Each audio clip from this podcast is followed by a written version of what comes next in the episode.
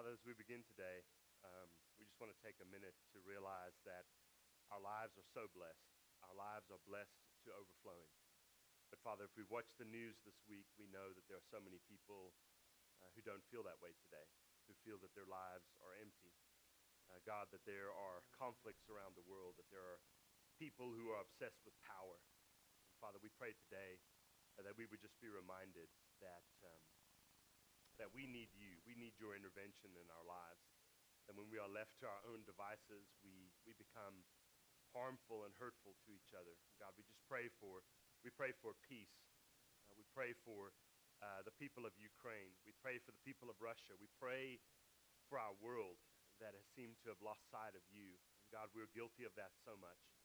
And we just pray that today would just be a moment that we could remember uh, that you are still a God who is not finished with us, that even in brokenness and in woundedness, you're able to use us for your glory. And we pray uh, that you would use us today, that you would help us to be your hands and feet, to carry your gospel to a world that seems to have forgotten who you are. So, so Father, we pray, Lord Jesus, we pray that you'll come back soon. We pray that you will make your presence known in our lives, in our worlds, in our families. And may we be willing to carry you wherever we go. Please bless us today as we, uh, as we talk, as we maybe uh, just enjoy listening to your word, as we're convicted by it. We pray that you would do mighty and powerful things. And we thank you so much uh, for the opportunity we have to be in relationship with you and for the gift of Jesus. And it's in his name that we pray. And the church together says, Amen. I just want to let you know um, today is the last day you're going to have to listen to me um, because next week we have a guest speaker uh, coming in. I'm not going anywhere. Don't worry, I'll be here. Uh, to people always like, oh, I didn't hear any cheers this time, so we're making progress. That's uh, that's really wonderful. Thank goodness. Um, but uh, uh, no, we'll have a guest speaker next week. You're not going to want to miss it. He's going to do a uh, do a fantastic job. One of my pastor friends at another church here. He's going to come and share a word with you as well. if you're visiting, yes, we're we're doing a, we're finishing the last week of a giving series. So you should have come next week, not this week, but don't worry, you're here already, so you might as well hear what I have to say. Um, we've kind of been talking about this. Maybe you've seen some of these logos around and whatnot. Um, that we are, there's some projects that we're working on. Uh, if you haven't been by the student room, the renovation that we did there a couple weeks ago, you're going to want to walk down that hall and just look in there uh, as things go. But, um, but we're doing some amazing things, and part of the things that we're talking about to achieve that goal is we are talking about giving. Now, I've made it very clear that I talked about this. Giving is not about money, it's about the heart. And I think sometimes when you go to a church and they talk about giving, everybody immediately sort of switches off and says, oh no, they're just one of those churches again. And I want to be very clear. The reason why giving is not about money, it is about the heart, is because God already owns all the money. That's why it's not about money. It's because it all is already His, and we're just entrusted with it uh, for a short time but it really is about the expression of the heart. We talked also about um, giving is about priority, it's about putting God first in our lives. It's about making sure that we know who gives us everything and starting from there. That's why spending time with the Lord is so important each day because it starts with that sense of priority. Uh, if, you, if you've looked at our little, uh, our little shift booklet and you can grab one of those, we've talked about finding your circle and finding a place, finding a place to give. And we talked a little bit in that, in that little thing. We, are going to try to implement what we're calling the tithe plus three. Uh, we, we, our goal is that we want people to tithe, not to us, not to this church, we, but we want people to be involved and invested in tithing. We see it as a biblical principle. It's something that comes forth. And we've talked about, hey, if you could tithe plus three months worth of tithe over the course of the next year, we'll be able to accomplish pretty much all of our goals. Uh, and so it's not a huge amount. We know the tithing is 10%. The offerings that we're talking about are 2.5%. It's kind of in that booklet. You can take a look. And we've talked about this idea of find your circle and leave a legacy, realizing that this is not about here and now, and it's not about us. It's about the next generation that's coming up behind us. It's about what we're leaving behind for those of us um, that, that will leave this earth. We think about this in terms of, of retirement, we think about this in terms of inheritance, sometimes we don't think about this in terms of church. That, that this is about legacy, and what we do with the here and now will also be judged. But today I want to talk about the final part of giving. Uh, and what I'm going to call this is that I think that giving is about relationship. I could argue probably that every moment that we give money away, it represents a relationship. When I go to the grocery store and I say, I want to buy this, and I give you money, yes, I'm not building a relationship with the grocery store, but there is something relational that's happening there. Uh, there's something that's happening. I'm assigning value. I'm agreeing to something with this other person or with this other entity. I think one of the things that we forget in our world is that money is an inanimate object that can be used for either good or evil. The money that's in your wallet, wallet is not inherently good or inherently bad. It's just something to be used. It's just a tool that can be used. You, you can use money to buy food, which hopefully would be good. You could use money to buy drugs. We can use it however we choose, but how we use it shows the relationship that we have with whatever we're purchasing, whatever we're using that power for. I'm using this money to pay off credit cards, or I'm using this money to save for retirement, or save for college, or I'm using this money to give back to God. We, we choose what relationship we have to the contents of our wallet. Now, relationships likewise can be used also for good or evil. You can use uh, an employer employee relationship to hurt another person or to help another person. You can use your marriage or your dating relationships. You can use those for positive, but you can also likewise use those to abuse each other. Uh, this is why we have problems in our world today because people choose to violate relationships and hurt people. Now, I want to deviate, and you're going to think, now, why? I thought we were talking about giving. Why is he talking about this? I believe that the worst relational action that one person can have towards another is the act of adultery. If you're married and you're in this room and I say, What's the worst thing somebody could do to you? I mean, murder might be worse, but most people would actually say, I'd rather they kill me than it, just, just being truthful. Adultery, we know, is putting someone else before the person that you're in covenant with. Now, the, the second worst or the next worst relational thing you can do to someone is idolatry. Idolatry is when you put something in front of somebody else. And this is where obsessions come into play. For men, it's always like golf. Oh, you golf all the time, right? Some of you are like punching each other already. See, he's talking to you. I'm going to talk to you too in a minute, okay? So settle down. But, but the reality, when, when we put something else before that other person and we say, well, I want, I want this car. That's what I want. And I'm going to get that car. And if you don't get it, you're telling me you're not, but I want us to accumulate all this debt or whatever it might be. We, we sometimes delve into these things when it comes to, uh, you know, adultery and idolatry, and we see horrible things coming out of those. I've never had a couple sit in my office and go, now thank goodness for adultery or thank goodness for idolatry. They're notorious bads. They cannot lead to good things. But the worst relationship in regard to giving is also adultery or idolatry.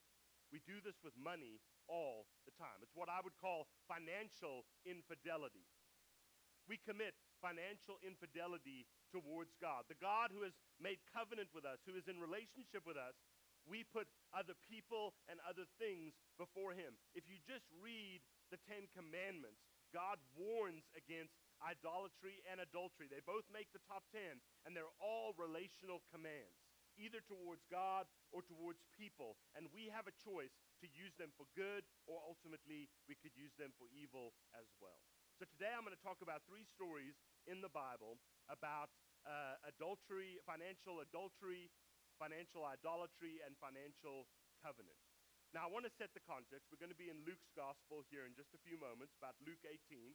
So, we're going to read a few stories, and Luke is really good because he puts all these stories together. But I want to set the context of why Luke talks so much about giving in so many different ways and represents all of these pictures. You see, what had happened was, like with any group of people, there were those of us that felt like we're doing this right. Okay?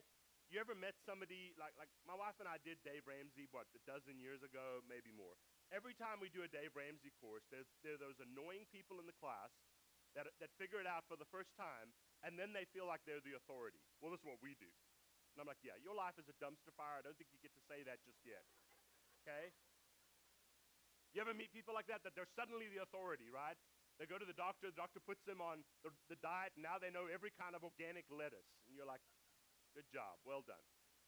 But this is what's happened in the Jewish culture. There's a group of people, a group of religious leaders, the people that should be leading the church, that they've got to this point where they've kind of cracked the code and they've figured out how to serve God correctly.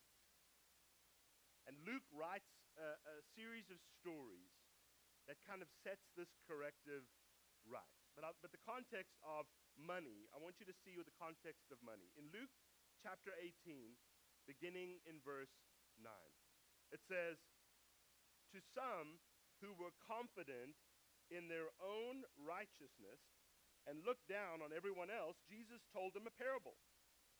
Two men went to the temple to pray, one a Pharisee and the other a tax collector. Now, if you were a religious leader, you would think, oh, I know how this is going to go. And Jesus spins it, right? The Pharisee stood by himself and prayed, God, I thank you. Thank you that I'm just awesome. I'm not like anybody else. I'm not a, I'm not a robber or an evil evildoer or an adulterer or even like this tax collector. I fast twice a week. I give a tenth of all that I get. So he's doing all good things, isn't he?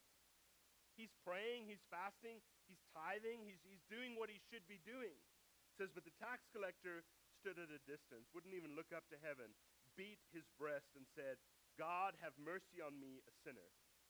Jesus says, I tell you the truth. This man, rather than the other, went home justified before God. For those who exalt themselves will be humbled, and those who humble themselves will be exalted. What, what he is saying in the midst of this story is he says, we need to be careful. Whatever actions we participate in, we need to realize that we're using them for good and they haven't slipped over into evil or legalism or something else. And then he's going to tell a series of stories. We're only going to read uh, three of these today. The first one is about financial idolatry. You've heard this story.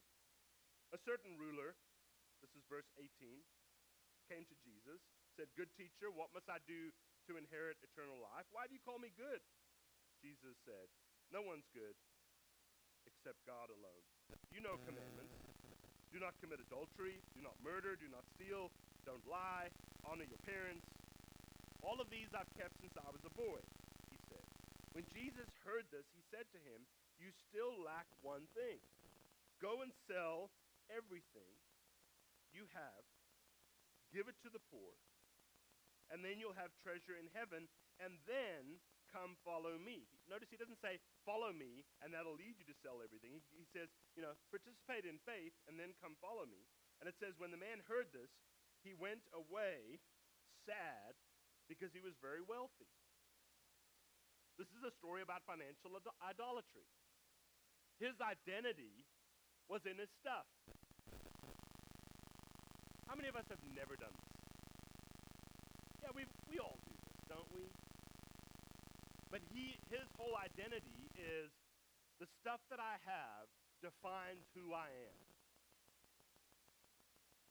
And unfortunately, Jesus says, I tell you what, if you want to be right with God, get rid of the idol. Says, the man goes home and he says, but I really like my idol. Okay, how can you be in good relationship with God if there's something there. And, and this is the way that God does it, isn't it? The thing, if you go to God and say, God, I want to have a better relationship with you, He'll pick out the thing that you like the most and He'll say, That's what I need you to give up so that you can have room for me to work in your life. It's something that every single one of us goes through. If you don't believe in financial idolatry, go look at your kids. They ever have this conversation? But it only costs 10 bucks. Yeah, but you didn't earn any money. Well, it's only 20. It's not that expensive. It is to somebody who has nothing. Yes, 10 bucks might not be a lot to mom and dad because we, we work hard, but the person, it's so easy to slip into idolatry and to do that with our finances. What about the next story? We talk about financial adultery. This is a good story, you know. And it's amazing how chapter 18 flows into chapter 19, flows into chapter 20, 21. Luke is doing kind of a series right here on how we give and how we see these things. The next story you know as well, um, Luke 19, beginning in verse 1. Jesus entered Jericho and was passing through. A man was there by the name of Zacchaeus. He was a chief tax collector. He's a big dog. And he was wealthy equally wealthy to the guy we probably just talked about. He wanted to see Jesus, but he was short. Couldn't see over the crowd, so he ran ahead and climbed a sycamore fig tree to see him when Jesus was coming that way. When Jesus reached the spot, he looked up and said to him, Zacchaeus, come down immediately. I must stay at your house today. So he came down at once and welcomed him gladly. All the people saw this, began to mutter, He's gone to be the guest of a sinner. Zacchaeus stood up and said, Lord, look, here and now I give half of my possessions to the poor. And if I've cheated anybody out of anything, I will pay back four times the amount. And Jesus said, Today salvation has come to this house because this man too is a son of Abraham. For the Son of Man came to seek and save that which was lost financial adultery. Zacchaeus had spent his life, had spent his life trying to have good relationships with people, but he couldn't. So he decided rather to have power over them because that's what we do. If you cannot have a healthy relationship with someone, the next thing to do is to try to find a place to have power over them. And that's what he has done. And what he has done is he has not only traded his soul against his own people, but he has committed financial adultery because he has chosen himself over someone else. And he's chosen himself over God. And there's this moment that Jesus is sitting at the house, and I'm sure I would love to know the dialogue that happened between Jesus and Zacchaeus, because I imagine it was probably quite similar to the one that Jesus had with the rich young ruler, because I'm sure Jesus went in and said, Wow, this is a nice house. You've got some beautiful, you know, you got so many servants, and you just, you know, wow, what, what a mansion you live in. Hey, how are your relationships with people? And Zacchaeus probably said, you know, I have all this, and I, nobody likes me. I don't have somebody to share my life with, no kids to have a legacy with. And he has this moment with Jesus where he listens and he says, I'm not going to commit financial adultery anymore. I'm not going to cheat people. I'm going to be in right relationship. And he says he gives up. I guarantee you, if you went and saw Zacchaeus maybe six months later, he wasn't living in that neighborhood. He wasn't driving the same cart. Like that? Just thought of that. his life changed. He probably had some big Sundays. The religious leaders probably loved it when he came and he gave and he made, made relationships right with people. You know, there's honor in going to someone and saying, hey, I did wrong. I cheated you. And I shouldn't have. And I, I want to say sorry. Not just sorry. I want to pay you back what I gave you, and I want to give you even more. He made his relationships right. And that's why Jesus says, this man is saved because he's acting like a saved person. By implication, it's saying when he was living in financial adultery, he was lost. The last story is one about financial covenant. Ironically, though, right after the story of Zacchaeus, it tells the story of the talents. And then after that story, it tells about Jesus in the temple at the end of chapter 19, talking about people buying and selling. And then in chapter 21, Jesus gives us an image of what financial covenant looks like. He says, as Jesus looked over, and now he's in the temple in this setting, as Jesus looked over, he saw rich people putting their gifts in the temple treasury. That's a good thing. They came, they were faithful people, they gave to the Lord. He also saw a poor widow put in two very small copper coins. Truly, I tell you, he said, this poor widow has put in more than all the others. All these people gave their gifts out of their wealth, but she gave out of her poverty. She put in all that she had to live on. That's financial covenant. That's what Jesus is telling us. He's not, he's not making an antagonistic statement towards those that were generous, although we sometimes read it that way. Oh, these rich people. No, they're coming to, they're doing what they should do. But he's talking about a heart quality. This is where giving is about the heart. He talks about a woman who came with very little, and instead of going, well, what I have is nothing, or what I'm giving is irrelevant, she gave it willingly. She gave it out. There's no rest to the story. I wish, I wish that it said after this, she, you know, somebody gave her a lottery ticket and she won. Mil- I, I don't know how I would love that story to end. But Jesus says, this woman has given more. She's given until it hurts. She gives She's given it like she's giving her life away. Does that remind us of any other story? You see, to find a healthy relationship to giving is when we step into financial covenant. Now, we don't like the word covenant, and we don't want people up in our business, do we?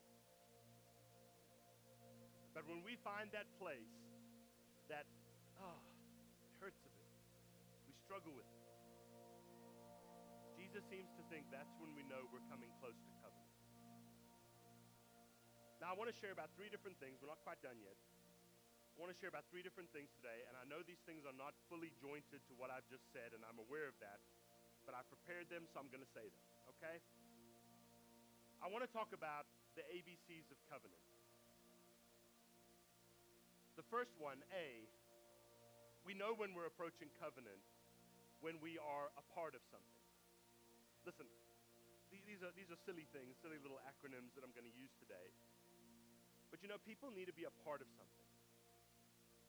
If we had marriage relationships the way we have church relationships, what would they look like? If we, if we showed up half asleep once every three weeks in our marriages,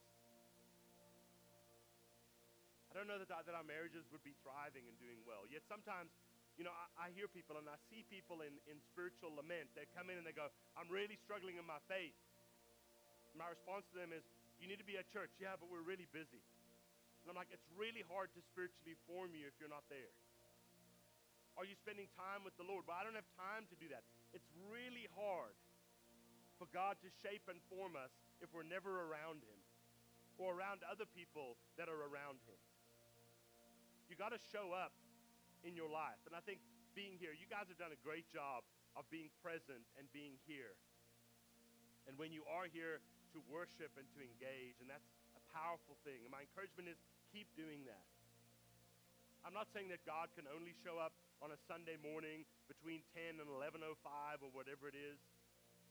But you have a better shot if you're here and engaged and listening and receiving and worshiping and expressing. You need to make church a priority.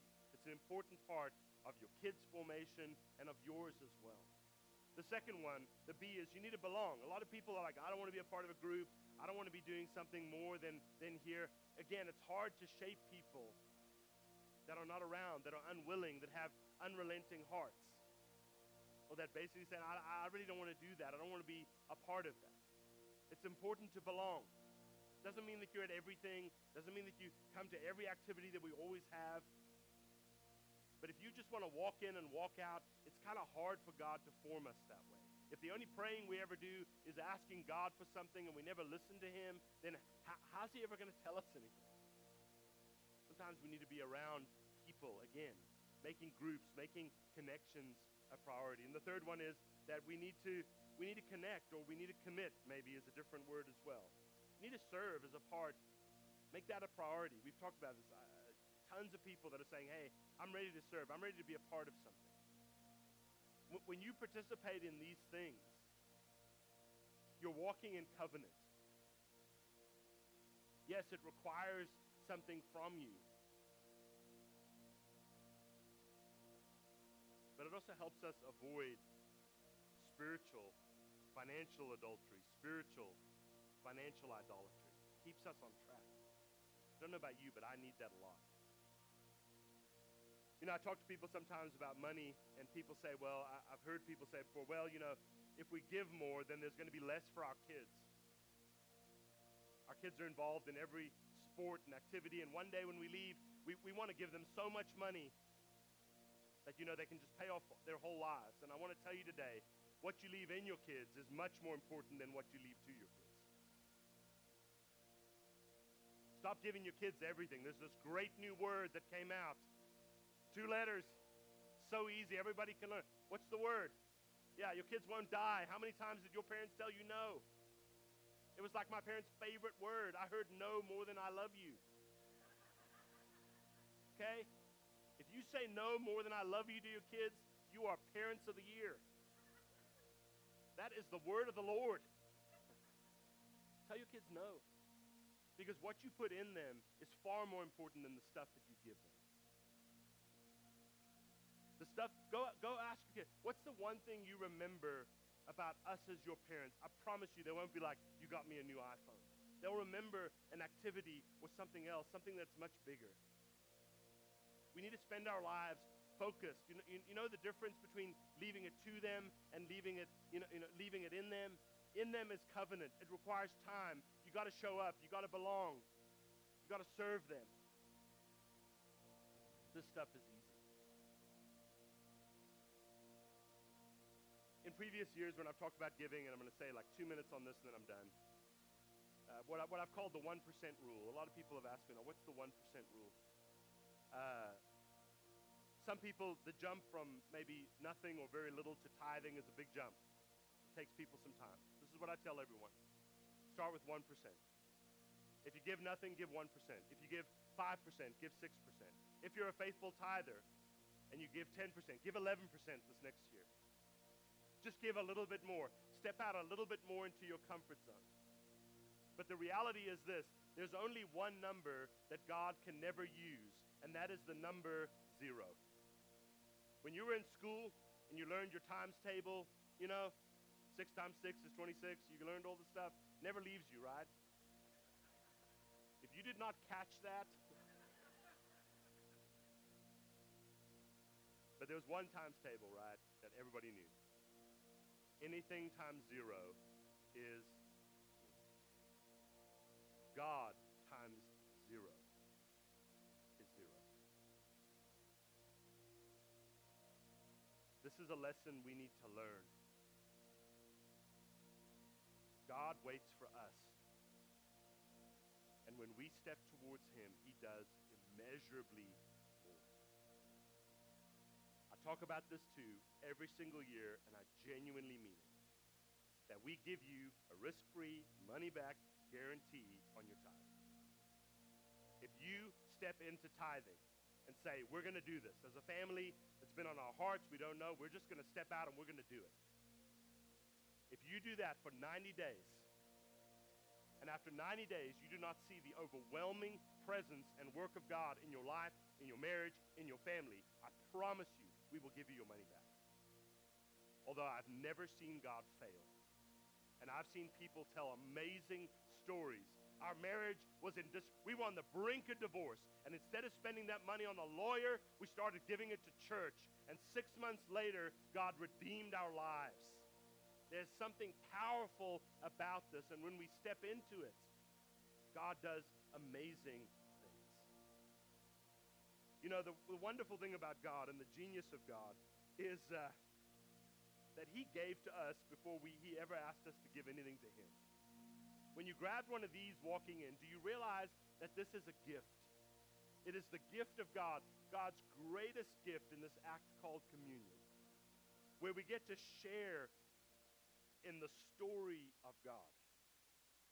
And so today, as we as we share these elements, bread that symbolizes a body broken and juice that symbolizes blood poured out, as we take this, our first response should be, Thank you, God, for what you have given to me.